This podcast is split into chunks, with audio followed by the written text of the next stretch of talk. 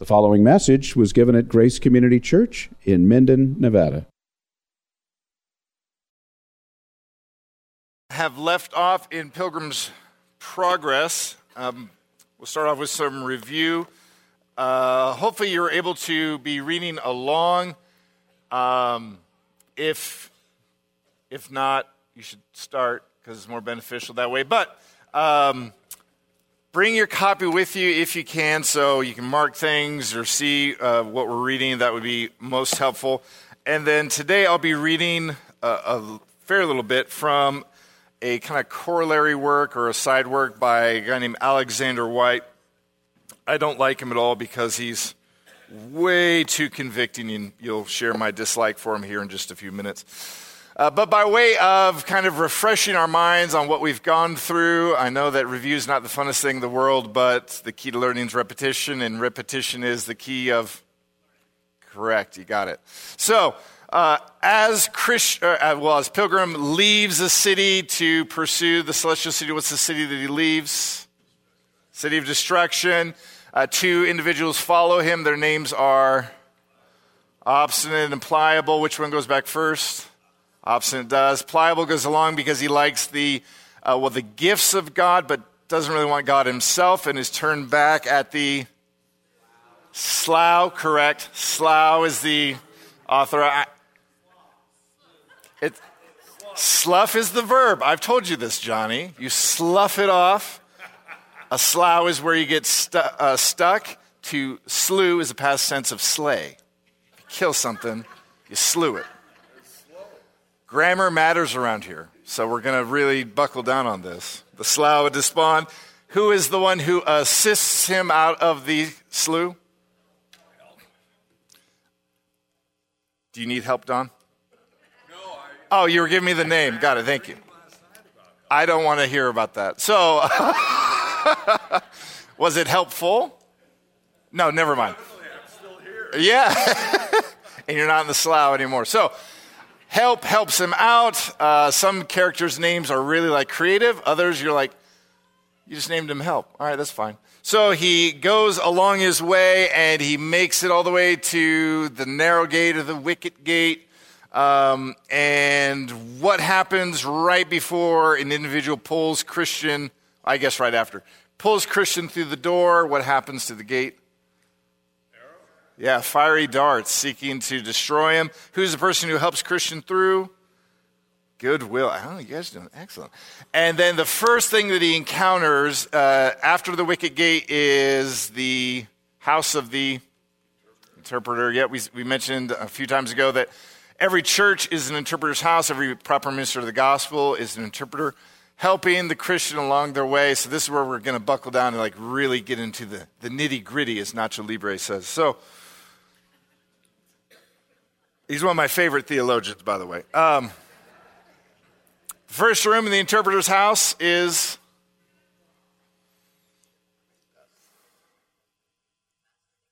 the pastor. Correct. And what does he look like, David? Serious. So we know he is what kind of a pastor? A Baptist pastor. Yeah. He's got that, that Baptist smile. Uh, so, yeah, the stern man who is the one directing Christian to uh, the celestial city, who will always tell him the things he needs to know. Uh, the second room, I thought I heard Julie say it. The dusty room, so the law stirs up the dust in the heart, and then the grace of the gospel settles and cleans the dust. Third room, yeah, this is every parent's least favorite room. The two kids, one's name is Passion, the other is Patience. Which one do parents wish they have? Patience, yeah, absolutely. Uh, so, talking about the, the kind of dispositions of those who either want every reward now in this life or they're willing to wait for the world that is to come. Now, the Christian, they're willing to wait for the world that is to come. Uh, the fourth room, fireplace. So the devil's the one pouring water on the fire, and the fire is grace begun in the heart. And then we're taken behind the wall, and who's pouring oil? Yeah, the Lord Jesus Christ pouring the, per, the preserving oil. And even though the water increases, what increases all the more? The fire does because the oil of Christ. Absolutely. Uh, fifth one, I mentioned, I think this is my favorite one. Yeah, the palace, the violent man. So the kingdom of heaven suffers violence. Violent men take it by force. And then everyone's least favorite room, man in the iron cage. Absolutely. no one, no one reads that. It's like, man, I'm encouraged. Um, we read it and we're like, oh boy, I don't want to be that guy. So uh, the man in the iron cage, and then the last one. This is one that Pastor Charlie did last time. Yeah, the man of trembling, the guy in the dream, and he sees kind of the kind of the end of the world unfolding right before him, and he's standing on the edge of a, a really big chasm, right? And does he fall in? Well, we don't know. So Christian wakes up from that. So that's that brings us all the way back up now. Ah, I did. Oh well. Um, Before he gets to the wicket gate, that was a test. You guys should have caught that. Good job, Brian. Before he gets to the wicket gate, he meets a person whose name is. Should we trust Mr. Worldly Wise Man? Do we too often trust Mr. Worldly Wise Man? Yeah, sadly. He goes to the town of legality and he bumps, well, he's looking for legality and his son civility. is a sweet looking kid. And he feels like the mountain's going to fall on him and crush him, right? And the mountain, what's the name of the mountain? Sinai. Yeah, it feels like the law will absolutely crush him. So that brings us up to where we're at. If you have the green copy, uh, you're looking at page 38. If you're not in the green copy, be warm and be filled. So it's right after the poem um, where Christian comes, uh, he's at the cross and the sepulchre. His sins are forgiven, or he, he has an assurance of his sins being forgiven. And there's a bit of a, a poem there. Thus far did I come laden with my sin, nor could aught ease the grief that I was in. Till I came hither, what a place is this? Must here be the beginning of my bliss must hear the burden fall from off my back, must hear the strings that bound it to me crack. Blessed cross, blessed sepulchre, blessed rather be the man that there was put to shame for me. Beautiful, beautiful lines from Bunyan at this point. So after the um, the eyes of Christian are drawn to the cross and to the sepulchre, and his burden falls away you can see that there's another transition in development. He, he, reminds us again that this whole sequence is a dream. So I saw then again in my dream that Christian goes on from this point, and so he comes to comes to the bottom and comes to this lower part, and uh, where he saw a little out of the way three men fast asleep. Now I'll, I'll confess in prepping this section, it reminded me a bit of uh, where I grew up in. There is a lake. It's, it's not that, it's kind of a long one, but it's not very wide, but it's exceptionally deep. Not, it's not like Tahoe deep, but it's really, really deep. It's like a thousand feet deep. It's not very far across. And so there's a few times where you go across it and there's this like eerie stillness to it because of the depth of the water, even though it's not that far of a journey. That is uh, what reminds me of this section here. There's only a few characters, it's only a few pages, and yet there's a depth to what Bunyan's saying here that it, it, we could spend weeks and weeks and weeks upon it. We'll try not to, but it, this was really a convicting section. So he runs into three folks who are asleep and they're chained or they have fetters around their, I think he says heels. What he means is their ankles. And they, uh, they have three, they have, uh, well, names simple, sloth, and presumption. Christian, seeing that they lie in this case, went to them, so he seeks to wake them up. On which side of the wicket gate are these gentlemen? On this side of it. Now, as we read of their description, we would tend to think, and this is where um, this is where Whyte comes in is really, really uh, handy. We would think that they would be maybe outside the city of destruction, maybe in the vicinity of the Slough of Despond, maybe just outside the wicket gate. But Bunyan puts them here, and he does it for a reason. And he does it. See, I should have opened this before I got here. he does it for a purpose. He does it because, let me find it here. Um,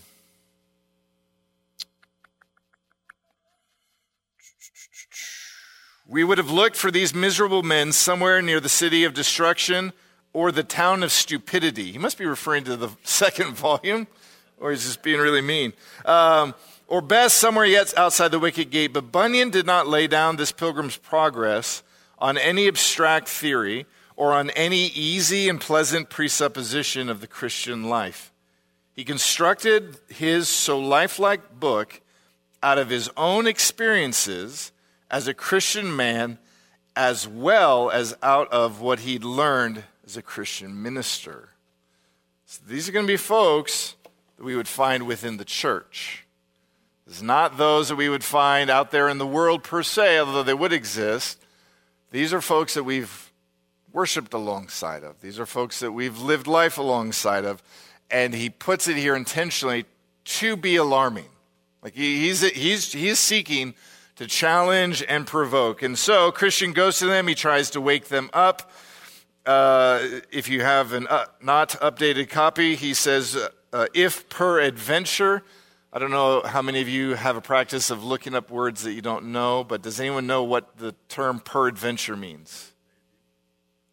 That it may be? Yeah, actually, correct. Yeah. It means perhaps. I had never heard of that word before. So he says he goes over there perhaps to wake them up. He calls to them to see if they would be willing to and to help them off with their irons. And then on page 39, you can see he gets a response from th- three of them. Now, I love his zeal here. He starts telling them about this roaring lion that's about, and they'll become prey for his teeth. He, he's a little zealous early on here. Uh, Christian's in his cage stage, and uh, is, well, he's got a lot of zeal and a lot of vinegar in the veins. So, Simple responds to uh, actually the verses that Pilgrim or that Christian quotes to him. Simple responds like this I see no danger. Sloth said, Yet a little more sleep.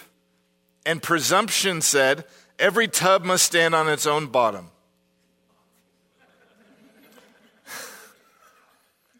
And so they lay down to sleep again, and Christian went on his way and you're going, wow, what a weird little, little moment uh, that's shared there. Now, if we consider the names by which these men go by, the first one whose name is simple, what do you think Bunyan is getting at by that name? You can also find out more about it by his response. What do you think Bunyan's getting at? This would be where you interact. He's a woeful ignorance. Okay, he doesn't believe the truth very much.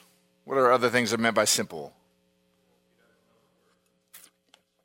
Okay, so uh, ignorance and ignorance of the word, right? Uh, someone said fool. Yeah. So simple is someone who, you know, if you read through the character sketches by Alexander Whyte, he would say it, it, it is a reference to his, his knowledge of things not as much a reference to like his uh, mental acumen. Like it's not saying like he's a little slow. Like no, that's not what's being pointed out so much. That might be the case, but that's not exactly what's being drawn out. Whyte says uh, it's not so much a small mind and is weak in understanding that is the fatal danger. The fatal danger is his imbecilic way. You can tell Whyte's just really delicate in the way he talks. His imbecilic way of treating his small mind in our experience of him, we cannot get him uh, to read instructive books. We can't get him to attend men's class where, and we would ask ourselves, where does he spend his Sabbath and his week evenings? He's fettered in the irons of ignorance and inexperience. Self complacency, this sleeping fool has been put around his neck. Whyte says it's not, it's not like, okay, maybe he's not the sharpest knife in the drawer. Maybe he's not even a knife. He might be a fork or a spoon. But that's not the primary problem. Problem is he has no intent to, to learn. So this would be a young person in the church or maybe a new Christian, and older saints in the Lord are trying to encourage them hey, read this book. This will this will really help you along the way. And they go, no. Like, well, you know what? We we we have more than Sunday morning here. You should you should be coming and learning. Like this is your time to be growing in the Lord. And they go, no. Right, well, well, you could you could join us for prayer, and we would instruct you in the way on how to pray and how to seek the Lord and how to grow. No, he's so ignorant he doesn't even not, not only is unaware of the dangers, but is really kind of not all that interested in pursuing the things that would solve them. The initial problem isn't that he doesn't know, it would be his unwillingness to grow. Now, not, I don't want a, like raising of hands or testimonies given, but have you ever been immensely frustrated with someone in your life who refused to even accept help. And you gave them, like you, maybe you gave them a book and they won't read it. You gave them a sermon, they won't listen to it. You offered to drive them to church in case driving to church was too uh, odious of a task. They wouldn't do it. That's simple. And notice where it lands simple. While he's in the church ish, what is his state in Pilgrim's Progress? He's asleep and he's chained. Now, Whyte's going to say that that, uh, that status will only last a little while, it'll get worse. Simple is a dangerous place to be. Simple is a dangerous place for the people in our lives, but who, who is simple the most dangerous for? This person. Yeah. To ever think that we could stop growing in our understanding. To ever think we've got to the point where we've learned enough or grown enough. That is an exceptionally dangerous place. Now, he's not the only one in this section. He has a buddy sleeping next to him. His name is Sloth. Sloth says, a little more sleep. That's all Sloth says. Now, you can. Uh, deduce many things, both from his answer as well as his name. What, what could we deduce from sloth? He's a rather hairy individual if he's anything like the animal, but what else than that? He's lazy, doesn't want change, too much effort. He's the sluggard of Proverbs. There's something in his answer, though. Look at his answer. A little more sleep. Yes, it, it, it's indicative of laziness, but there's something else maybe hiding in the wings. Well, he doesn't want to be awoken to the truth, yeah. He doesn't care, yeah. He thinks there'll be a better time to pursue the Lord than this time. Just a little more sleep. There, there, there, there's something about the current season that is not advantageous to growth and there's coming a season where he will be, namely the one after he's had a little more sleep. And so right now, whether it's like, oh, I'm in college and I just, I just right now is not, if anything you want in college, it's a little more sleep. Yeah, yeah, especially during finals week. Uh, and then you like get married and you're like, man, I mean, we're, we're blending our lives together. No time in my life will be this busy as when we're like young and married all the people who have kids go, yeah, right. And then, uh, and then you think, well, when I get older, that's when I'll have all this energy and time. right? There's always a better season. There's always a reason to not pursue Christ now. And there's always a believed lie that something will get better in the future. That's sloth. Uh, Whyte says of Sloth, Sloth had a far better head than Simple, right? Uh, you can even kind of deduce that from his name. But what of that when he made no better use of it? We all have enemies in our own souls that never sleep. Whatever we might do, there are no irons on their heels. They never procrastinate. They never say to their master, a little more slumber. Whyte's point is that if our enemies don't rest, if our enemies are unbound, if our enemies uh, don't take their foot off the gas, what kind of foolishness would it be for a Christian to do that? Uh, he has a great. Um, I would not. I don't think I would have been friends with this guy. Maybe I would have. I don't know. Maybe he wouldn't have been friends with me. But he has a wonderful. I think it's here. Yeah, here it is. He um, in two sections, he says, let me see. So, Alexander, I assume he's referring to Alexander the Great. Alexander used to leave his tent at midnight and go round the camp and spear to his post a sentinel that he found sleeping. The violence that even the pagans can show when they're at warfare that so often Christians are just too lazy to. So, with regards to our own hearts, should we not be uh, exceedingly vigilant with regards to that uh, laziness that can come in? Now, often when you're brought to faith in Christ, what, what are some of the marks of those first days, weeks, months, even years? What are some of the things that mark those early days? zeal. I mean, you, you, you want to tell everybody and sometimes everything what happened to you and that they should repent and believe in Christ, right? You're just full of vinegar in a good way, if that could be a good thing. So, what happens the longer you're in the faith? Or what can happen? Zeal diminishes. Yeah, you've fought some of the big battles, you've got some years under your belt. You've had a few books exposited, which, depending on your church, could mean you've been there for a few months or a few decades. Never mind. Maybe you can have a memory that stretches back before Romans here. That's like, that's, you've been here a long time. there have been kids who've been born and raised in Romans. What a wonderful thing to have happen to them. But you can start to think, I've heard some stuff, I know some stuff. I've got it down. And you can take your foot off the gas. And you can think, you know, it's really good for those young folks to be zealous. Maybe think that there's a good reason for us not to be. That's sloth.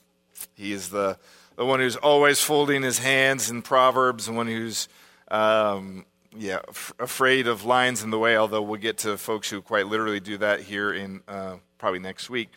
The next person that he runs into, and this is maybe the scariest of them, is presumption.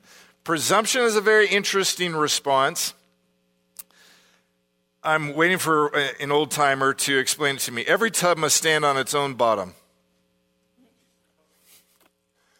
I would uh, welcome any wisdom at this point. I think it's well, you got to stand on your own two feet, and you know, I'm a, I'm a, I'm going to figure this out on my own. Just, just leave me alone. I'll, I'll, I've got this. I'll be, I'll be fine. Seems to be, if I'm missing something, I, I don't know. I didn't know tubs had feet. Um, I guess bathtubs do, but I was thinking like a metal tub. Anyway, so presumption. What, what can we conclude by his name? It's pretty obvious. He presumes. What does he presume upon? His own righteousness? Yeah, possibly. Pride? What's that?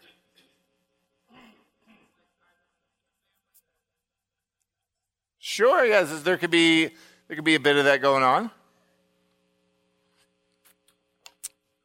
Does the New Testament ever use the word presume?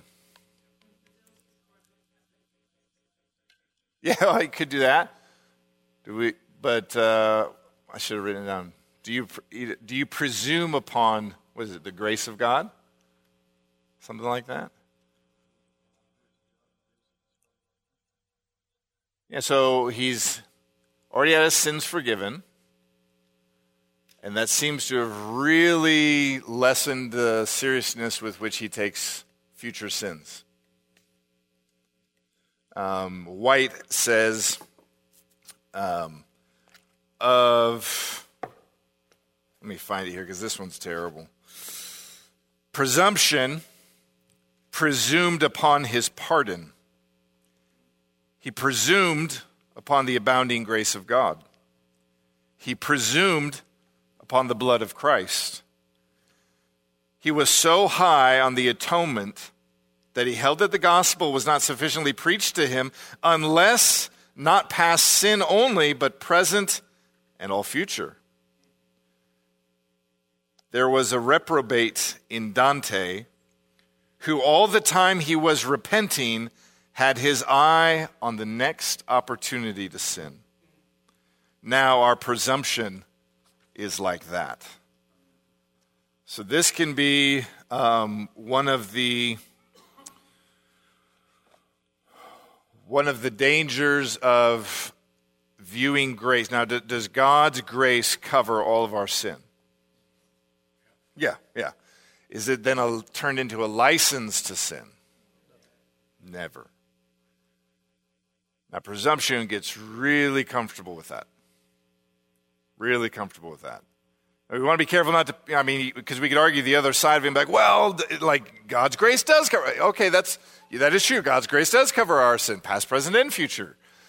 But that is impacting uh, presumption in a very perverse way. Presumption has become quite comfortable uh, with, with his own sin.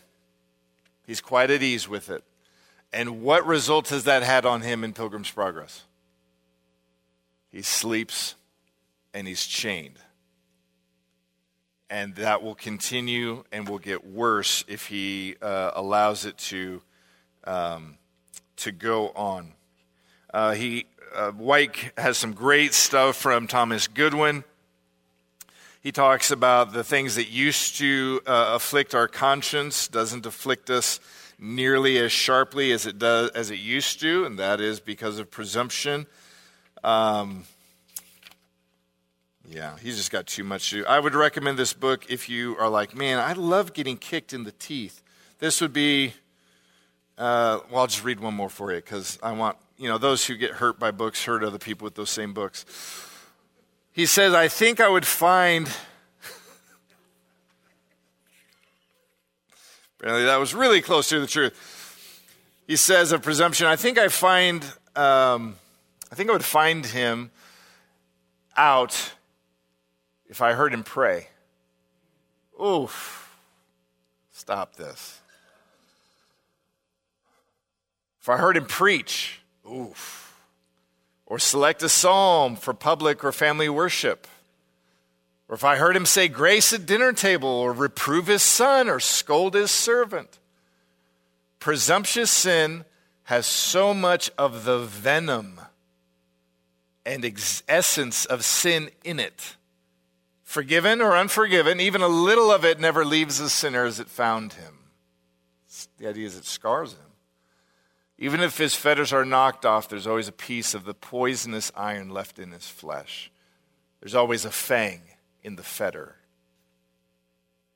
Terrible. And so the Christian that thinks they can play with sin and walk away unscathed is presumptuous.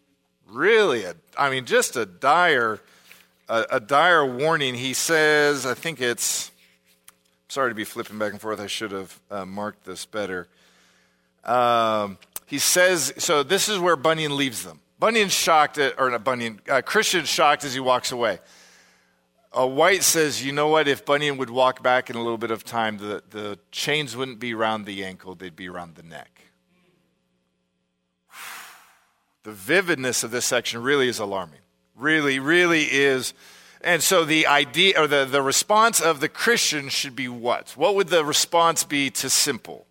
If we were to not be like, well, yeah, my mother in law should read. Like, no, no, talk about you. Leave mother in laws out of it. what should your response be to simple? Per- pursue knowing the Lord intimately, fully, heartily. Never rest on a, a status. Yeah, what's, what might be one or two other applications for simple? Yeah, wake up to be part of it. Yeah, uh, part of it would not be just knowledge only, but it would be exercise of that knowledge. So if Whyte's correct, whittling down his even church interaction or attendance to the lowest common denominator, dangerous thing to do. Uh, how about for sloth? How would we respond to sloth? What's that? Be alert. Don't, well, yeah, don't wait for tomorrow. There's no time like the present to pursue the Lord. You, you aren't guaranteed tomorrow.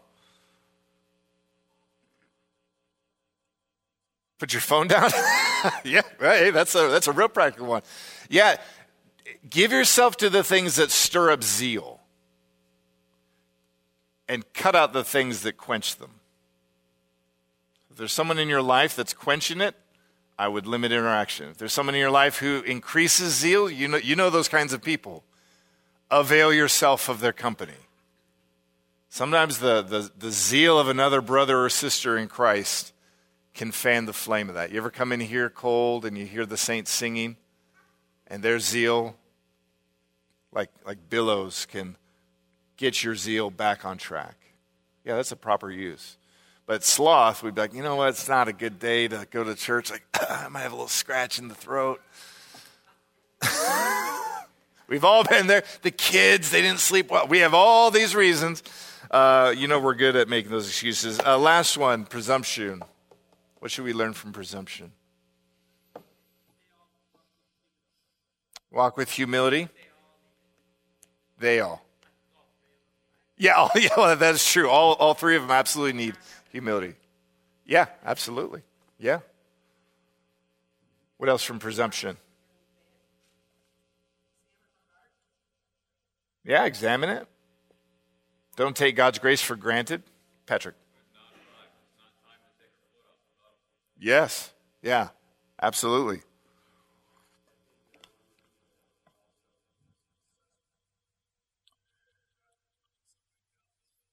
Mm-hmm.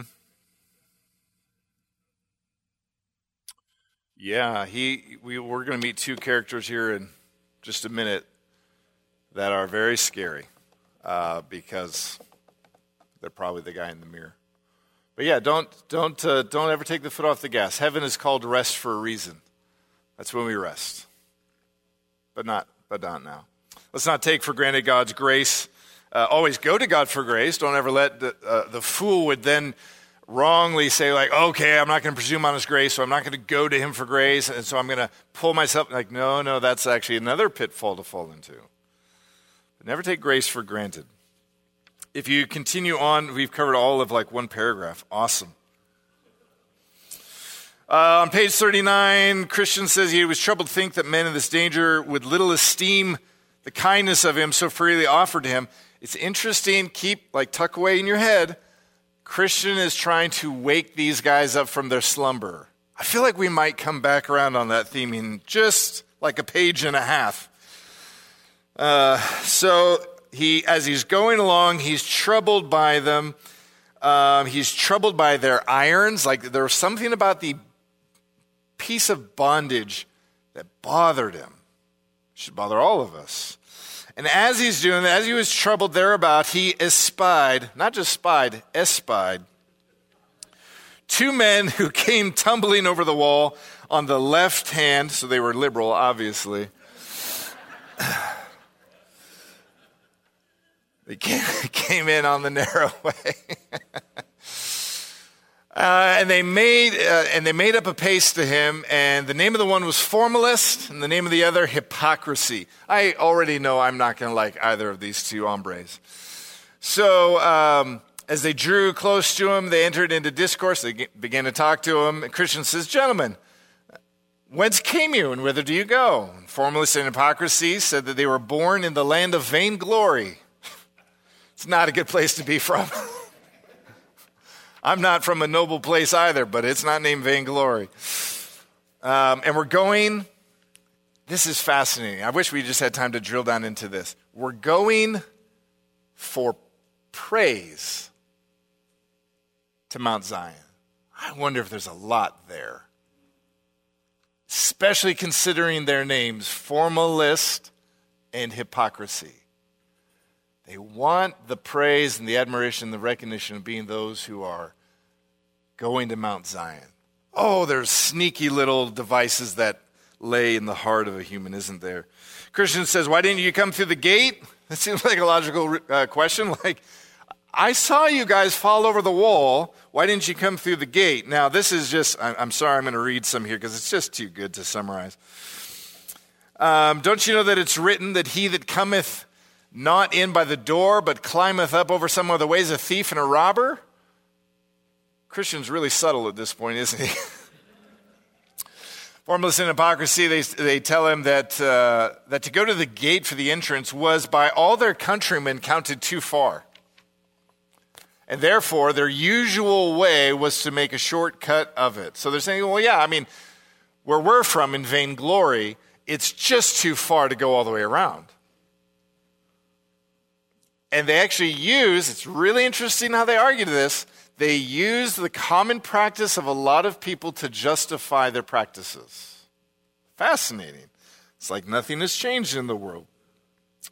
But Christian says to them, uh, But will it not be counted a trespass against the Lord of the city whether they are bound, thus to violate his revealed will?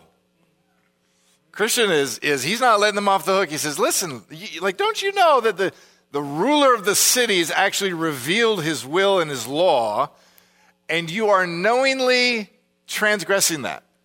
Like you, you know that's what you're doing. Listen to their response. They told him that as for that, he need not trouble his head thereabout. For what they did, they had custom for or tradition for, and could produce, if it were needed, testimony that would witness for more than a thousand years. This was their practice. They say, Christian, don't get all wound up about this. We've been doing this for a long time. And if push came to shove, we could show that our tradition has been this for more than a thousand years. And so they cite not God's or the Lord of the lands revealed law, they cite not his revealed will, they cite what? I wonder if there's something to that in Bunyan's writing. That there's a whole Roman Catholic Church, whose bread and butter could say that we've, for more than a thousand years, have been doing this.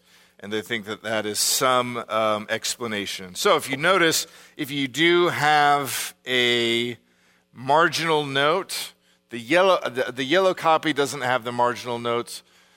The red one does, and the green one does. Some of these are really, really helpful. It says because they didn't come around the door. They say something in the vindication of their own. Uh, let me just read the whole thing. They that come into the way, but not by the door, think that they can say something in vindication of their own practices. There's always an answer or a reason or an excuse as to why they don't have to go through the Lord Jesus Christ. Now, for some, it's not convenient, it's too far around. For others, it's because we have lots of tradition that's done it this way. For other, I mean, you can just pile up all, but there's always going to be uh, those reasons or excuses, and none of them uh, will be uh, holding up for, uh, well, in the court. And so Christian asks them basically, well, do you think tradition is going to hold up in the court of law? They actually give a threefold answer. First, they, they re- double down on, we have a thousand year custom and listen, look at the way that they uh, speak of the judge. It's in the middle of page 40. We have a long standing above a thousand years and would doubtless be admitted as a thing legal. What's the next little phrase? By an impartial judge. The idea is if the king, if the Lord of the lands would disagree with him, there must be some corruption in him. If he finds me guilty of something, there's something, there's something wrong with him if he condemns my thousand year practice. They actually slight or um, impinge the character of the judge. Isn't that what we always do when we think our ways are better than God's ways? We impinge both the wisdom as well as the character of the judge. And besides, uh, they said, if we get into the way, what matter is it that, uh, by which way we get in? Isn't that really similar to the, the ends justifies the, the means? Hey, we're here. We're on our way to Zion. Does it really matter how we got here? And Christians like, yeah, it kind of matters. Yeah. it kind of matters that you came through the Lord Jesus Christ. You came through the gospel of Christ. That's the only way that you can enter into the narrow way. And it says, and if we are in, we're in. And you are but in the way, who, as we perceive, came in at the gate, and we are also in the way that came tumbling over the wall, wherein now is thy condition better than ours? Pragmatism. So you just look at the way that they're measuring both their life and their practice. Pragmatic, worldly, rationale, founded on traditions of men, rather than the simple, clear presentation of the gospel. One of, and they're all doing it for praise, which to me is fascinating. And they're doing it in a very related and yet distinguishable way. Formalist being the one who um, has the form and the, he checks the boxes and he, he does all the right things. Legalist does them, but he does them in a craftier, different kind of way. And so, as they're walking, we'll, we'll actually uh, explain the character of these two men a little fuller in just a second. Their conversation's not going like really well. And so Christian says that, hey, I walk by the rule of the master and um, by the way and you by the rude working of your fancies. I like Christian. He says what he means and means what he says. I like this dude. Uh, he's got an excellent um, little poem down the bottom of page 40 that we can't, we just don't have time to get into. He is rebuking these men for, uh, for just for their lawlessness and for them hopping over the wall and uh, avoiding Christ. To this, they made little answer to him only they bid him look to himself. What would be a way of saying that nowadays? Mind your own business. Like, hey, or don't judge me. You stay in your lane, you do your thing, that's your truth. This is mine. All under the name of what? Christianity. Yeah while we could get our arms wrapped around that a little better if, the, if there was a different religion, we'd be like, okay, it makes sense that they're, they're marching to a different set of rules. This can happen in the church too. And so they went on without much conference, means they didn't have much to talk about, except, say, these two men told Christian, they told him a couple things, both of them are messed up, that the law, as to the laws and ordinances, they doubted not that they should conscientiously do them as he. Interesting. So they're attacking uh, his character and the way that he would obey things. Therefore, uh, said they, we see not wherewith thou differest from us. We're not that different. Even though he just got done pointing out all the ways in which they're different, they're trying to say that we're not. Fascinating, richly profound. Next phrase. But by the coat that is on thy back. We're the same as you, except you got a different coat. You might say, why are they bringing up his clothes? Where was he given this coat? At the sepulchre, what would this coat be symbolic of? The righteousness of Christ. So while they are trying to say, look how similar we are, we're the same except for that coat you got. That's kind of a big deal. like we're the same except you're clothed in Christ's righteousness. Like, oh, well, I mean, if that's all. And then they mock his coat. Oh, this is fascinating. Which was as we trow. Uh, like to me, that's like a weird way of saying throw, but it means to think or to believe. Uh, we believe given thee by some neighbor to hide the shame of your nakedness. They mock it as though like someone had pity on you because you were you were like practically naked and they just didn't want to look at you. What a terrible way, a despising of the righteousness of Christ. Isn't that what every legalist and formalist does? There's something odious to them in the righteousness of Christ. Formalism and hypocrisy want to make their own. There's something offensive about the cross of Christ and about the righteousness of Christ that they cannot stomach. And that then indicates or dictates the way that they live their life. Uh, going down further, Christian is like, well, I'm kind of really into the coat that's on my back. The Lord of the Palace gave it to me. Uh, and he did give it to cover. I, I love that he agrees. Yeah, he gave it to me to cover my nakedness. And what they meant as a as an attack and a slander against him, he's like, I I readily confess, I had nothing of my own, and the, and then that's not a shameful thing to admit. I, I love that Christian turns their uh, attack against him back on them and says, "Yeah, you're right. He did give it to me, and it does cover my nakedness, and I'm like really good with that." Um, he, he talks about how he stripped off the rags that were on his back. Look at the top of verse, or verse, page 42. To these things they gave him no answer, oh, they only looked upon each other and laughed. Simple Christian, overly simplistic Christian, relying on the, um, on the righteousness of Christ, not meriting it yourself, not doing it your own way Foolish little Christian. If we consider, in the few minutes we have left, consider what is meant by formalist. We've bumped into a similar thing on the other side of the gate, but this one's on this side of the gate, right? He would have a lot uh, in common with Mr. Legality and his pretty son, Civility. But what would be meant by formalist? Form of a legalist, yeah. What are some of the ways in which we describe a formalist?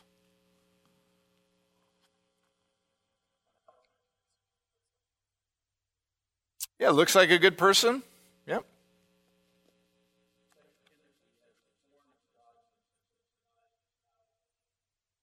So if you were to look with human eyes, would he look like an upstanding, yeah, fine Christian? Really good one. The bad man says, We all begin our religious life being formalists. You're like, Why are you reading this? He hurt me, I'm hurting you. And we were not altogether to blame for that. Now, he's not blame shifting here, be careful. He's proven a point that is scary. Our parents were the first to blame for that, and then our teachers, and then our ministers. You're like, okay, he's blaming other people. I can get on board with this. They made us say our psalm and our catechism to them. And if we only said our sacred lesson without stumbling, we were straightway rewarded with their highest praise. They seldom took the trouble to make us understand the things we said to them. They were more than content with our correct repetition of words. We were never taught either to read or repeat with our eyes on the object, he's speaking of Christ. And we had come to our manhood before we knew how to seek for the visual image that lies at the root of all these words.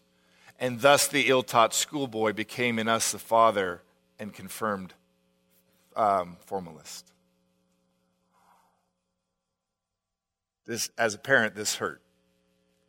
As a minister, it hurt. As a Christian, it, it hurt all the way around. He says that the formalist, uh, he describes them. Oh, man. Oh, geez. Uh, he never says a word to show either that he sees or feels what he reads. In his household, before all this, he's like, they never miss family worship. They never, he's, they would never allow, you're like, oh, stop that mess. At least that's what I say to him.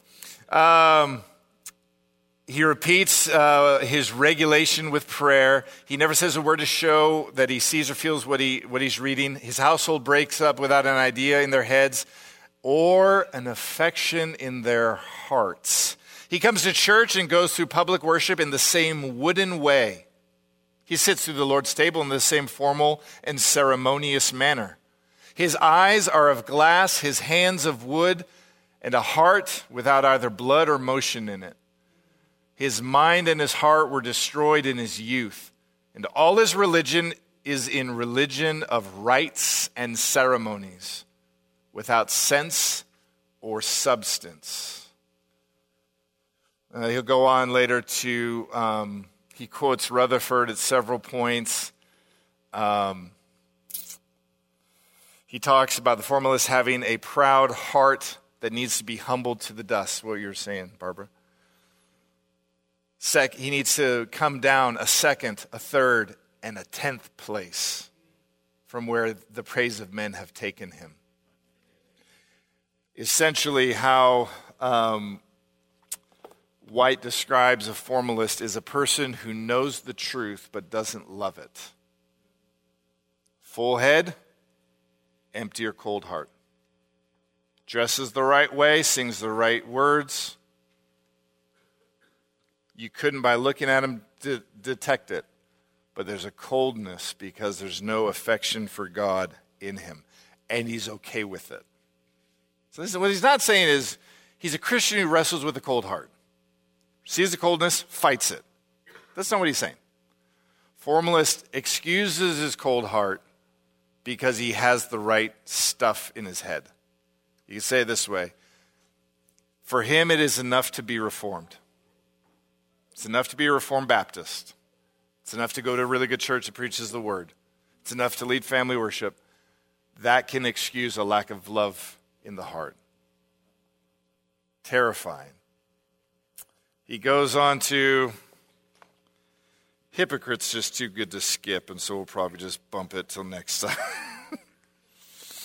But one of the things that he mentions with hypocrite, and it would hold true with formalists as well, is uh, a hypocrite is not someone who knows themselves to be a hypocrite only. Same with the formalist.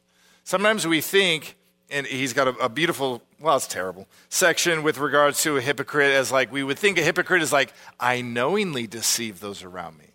He goes, Oh, no, that's only one type of hypocrite. The same is true of a formalist. Sometimes we would think a formalist would know that's what he was. Not always. Not always. A formalist in his own eyes is doing it right. And that's the scary thing about it. They've allowed the forms and the shapes and the words to be the sum and substance of what it means to be a Christian. This is one of the reasons, and we'll try to like turn it positive right here at the end. This is why we need one another in the Christian life. So that when I see formalism creeping up in your life, and you see it creeping up in my life, you can encourage and rebuke. Because what we are often to ourselves is this we're blind. And we need others in our life who know us and live alongside of us to tell us, you're kind of becoming a jerk, dude. is that not a really loving thing to say to someone? What would hate be? Say nothing at all. Just awkwardly avoid me because he's a jerk love would go and be like, brother, sister, I see coldness creeping in. I'm not trying to judge. I'm not trying to impugn. I'm not trying to browbeat. I'm concerned. Because you don't want to be a formalist.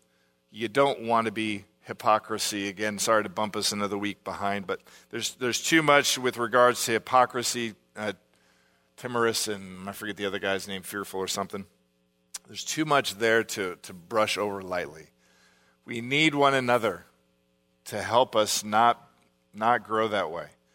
Is formalism or legalism the native religion of the, Christ, of, of the human heart?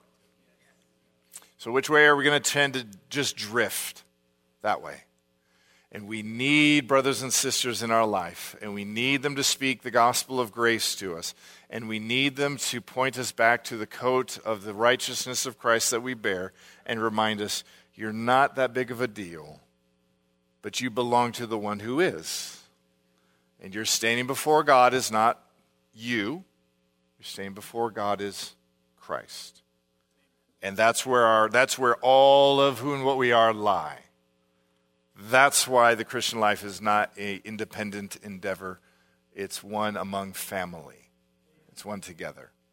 And so let's, let's seek, even today, to shake off the shackles of formalism that have found their way around our cold hearts. And stir up, ask God to stir up zeal for the living, resurrected, ascended, and seated Christ today. We're going to we're to sing some fantastic songs. Let's not do it coldly. We're going to hear the word of God really clearly proclaimed. Don't hear it passively. Hear it going, change me. We're going to hear us two sermons on bitterness. If anyone in here doesn't struggle with bitterness, you definitely need to be here because you are blind to the ways in which you struggle with bitterness. To the rest of us who know it's a struggle, well, well we'll be here. And we'll ask God to take the sharp knife of His word and go to work. Let's pray. Our Father, we thank you for your kindness and we thank you for your patience with us. We thank you that you make it your business to pursue cold hearted formalists. We thank you for our older brother in the faith, John Bunyan, and that he painfully wrote of the things that he knew both personally and the things he'd experienced in others. And to warn us against being simple, being slothful and presumptuous and formal. Father, we pray that if there's those among us today that are like those first three in bondage, that you would set them free today, that you'd wake them up and set them free. We pray for all of us in the ways that we find little bits or whole lots of formalists in our heart. That you would stir up in us zeal for your name. And that you would both sharpen our thoughts of you and stir up our heart for you. You demand both. You tell us in your word that we are to love you with our hearts and our minds. We pray that we do that today. In your name do we ask it. Amen.